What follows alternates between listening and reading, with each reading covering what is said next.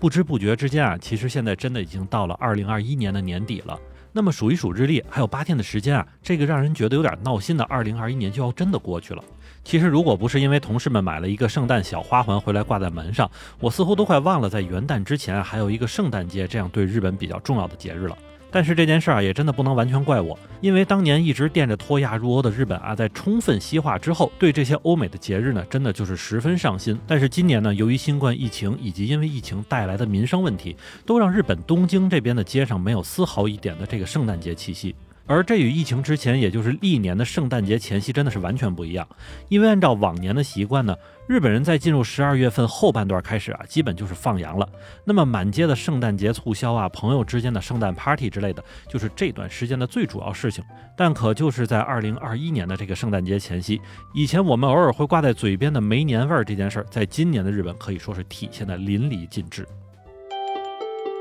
欢迎你收听，下站是东京。八尾还在站台等着你哦。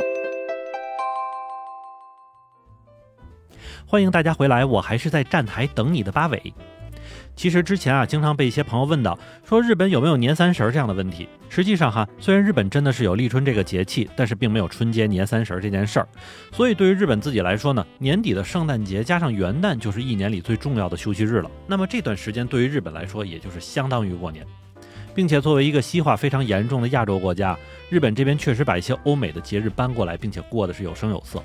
而且按照往年的习惯，别说是圣诞节哈，哪怕是像情人节、万圣节这样的节日，日本特别是东京这边的主要街区都会提前装点好一切，让你在节日到来之前呢，就有着足够的一个沉浸感。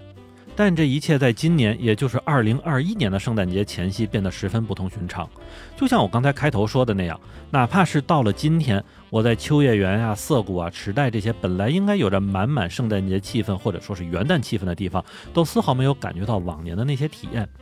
而按照日本公司的一些习惯，大家会在圣诞节前后呢都要开一个忘年会，其实呢就是年底吃个饭，由领导出来呢说几句感谢的话什么的。然后呢，你会在这段时间里经常看到晚上喝的酩酊大醉的上班族倒在路边或者是电车上呼呼大睡。虽然说这些喝醉的人的样子确实不怎么好看啊，但好歹呢也算是临近圣诞节或者元旦时候的一个特有情况。只不过在今年呢，大约有百分之七十的公司不想再开忘年会了。那么说到原因呢，或许是这些公司因为疫情，为了避免密切接触，或者就是因为效益不怎么好，干脆就是不想开了。但不管怎么样哈，最近在街上真的还是挺安静的，少了那些喝醉的人啊，似乎在圣诞节前夕这一周里，还真就变成普通的日子了。也许我们可以简单的说啊，现在就是没有年味儿，或者说到了年底，人们最盼着的已经不是合家团圆，也不是和朋友们吃吃喝喝，而是有个假期出去玩。只不过这种说法呢，对于二零二一年的日本来说呢，变化还真的是有些太大了。因为哪怕是在疫情最严重的二零二零年的时候啊，日本到了圣诞节前后，仍旧会有一些商家举办一些活动，以及能够看到街上被各个政府的自治体呢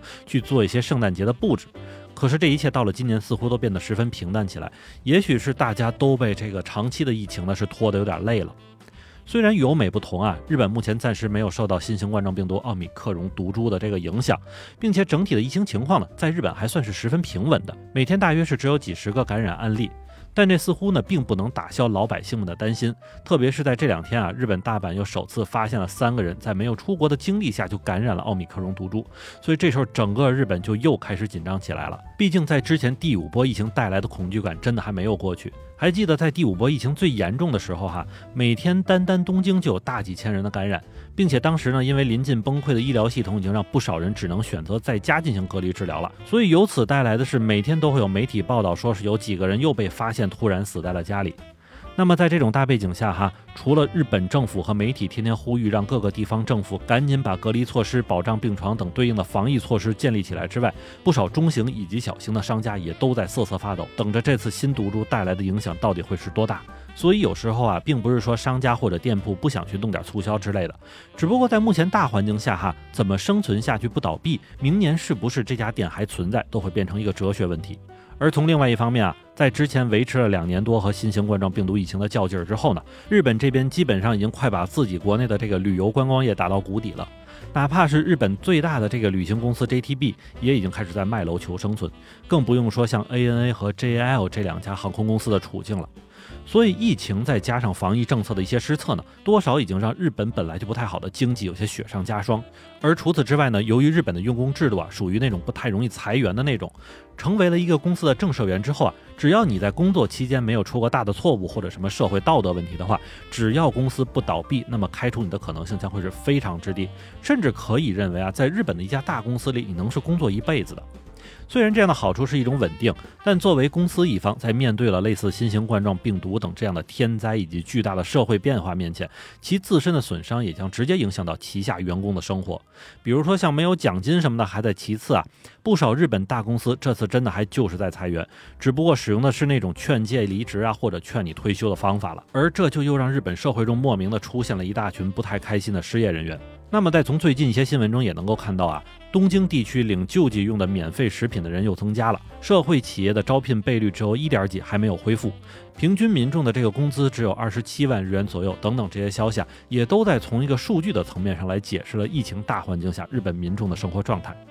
那么，在如果把这种生活状态和心情延伸到圣诞节上，那么一个没有过节心情的圣诞节就这么出现了。那么在节目的最后呢，其实我也有一点稍微能够振奋人心的消息哈，因为虽然没有太多的数据证明，但是前几天呢，看到世界卫生组织的这个研究的官员表示说呢，说新型冠状病毒疫情或许将会在二零二二年的中旬前后逐步消失。那么如果事情真的是这样的话，希望在明年的圣诞节的时候呢，可以在街上再次看到那些开心的生活以及喝得酩酊大醉的人们吧。好的，那么祝大家圣诞节快乐，也感谢您收听下站时东京，我还是在站台等你的八尾。